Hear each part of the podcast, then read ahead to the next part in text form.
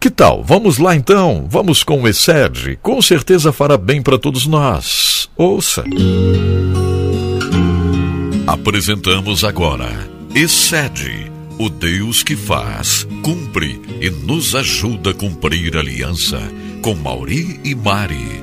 Excede, amor incondicional. Olá.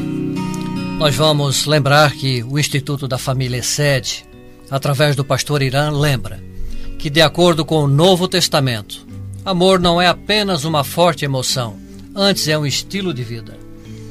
Nós vamos continuar né, falando sobre a glória do matrimônio em relação ao casamento homem e mulher. Nós, inclusive, encerramos a, o segmento anterior dizendo que homem e mulher é uma heterogeneidade brutalmente maravilhosa.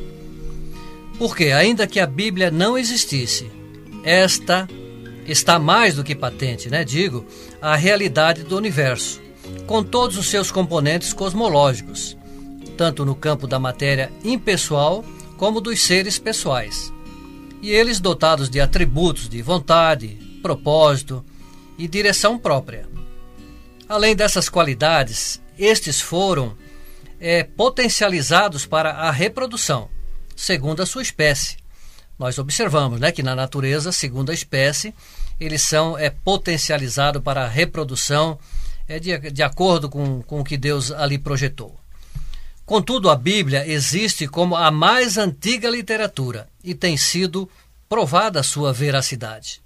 Não é apenas uma narrativa, não é apenas um conto, mas é, é há uma veracidade porque ela foi é, escrita e é, inspirada pelo próprio Deus. E nessa narrativa, em Gênesis, Gênesis é, do seu capítulo 1, versículo 27 e 28, é clara quando afirma que Deus criou, pois o homem, a sua imagem, a imagem de Deus o criou, homem e mulher os criou. Observe que o próprio Deus fez questão de reafirmar isso em relação macho e fêmea, não é? A criação do ser humano, homem e mulher, macho e fêmea, traz uma teleologia irrefutável, ou seja, o fato de Deus tê-los criado com o potencial reprodutivo, visando o quê? A perpetuação da espécie. Assim, os dois sexos foram criados a partir da necessidade de uma comunidade humana e da sua perpetuação.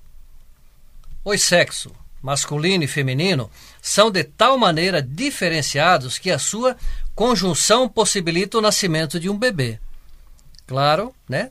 Ambos os sexos, masculino e feminino, é, possibilita essa reprodução. E a reprodução humana começa com a inter, é, o intercurso sexual. Mas o pleno processo da reprodução vai além da concepção de um feto. Reprodução humana inclui criação de filhos, ou seja, paternidade e para parentalidade. E a transmissão da sociedade humana de geração em geração.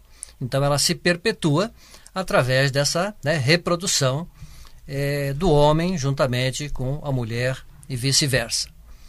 E através das gerações na história humana, a família nuclear tem sido a unidade básica, estruturada para o pleno processo de reprodução.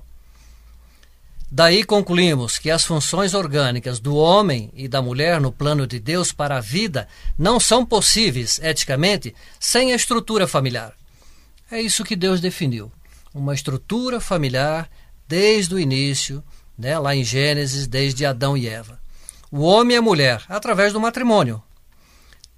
Tão protegidos que deve ser a família nuclear que o apóstolo Paulo advertiu ao seu discípulo não é, Maria? Então ele é, instruía ali Tito para várias situações daquela, naquela época, naquela oportunidade, e essa instrução continua atual para os nossos dias. Então, exatamente, é, Mário, o que que Paulo instruiu ao seu apóstolo, seu discípulo, digo, Tito? É verdade, Mauri. E aqui Paulo dá esse conselho a todos os membros da família. Ninguém fica de fora e ele ensina que os membros da família a serem criteriosos. criteriosos. Então vamos ouvir atentamente quais, é, quais são né, esses conselhos. Ele fala assim: Tu, porém, fala o que convém à sã doutrina. Quanto aos homens idosos, que sejam temperantes, respeitáveis, sensatos, sadios na fé, no amor e na constância. Quanto às mulheres idosas, semelhantemente, que sejam sérias em seu proceder, não caluniadoras, não escravizadas a muito vinho, sejam mestres do bem, a fim de instruírem as jovens recém-casadas, a amarem seus maridos e a seus filhos, e a serem sensatas, honestas, boas donas de casa, bondosas, sujeitas ao marido, para que a palavra de Deus não seja difamada. Quanto aos moços, de igual modo, exorta-os para que em todas as coisas sejam criteriosos.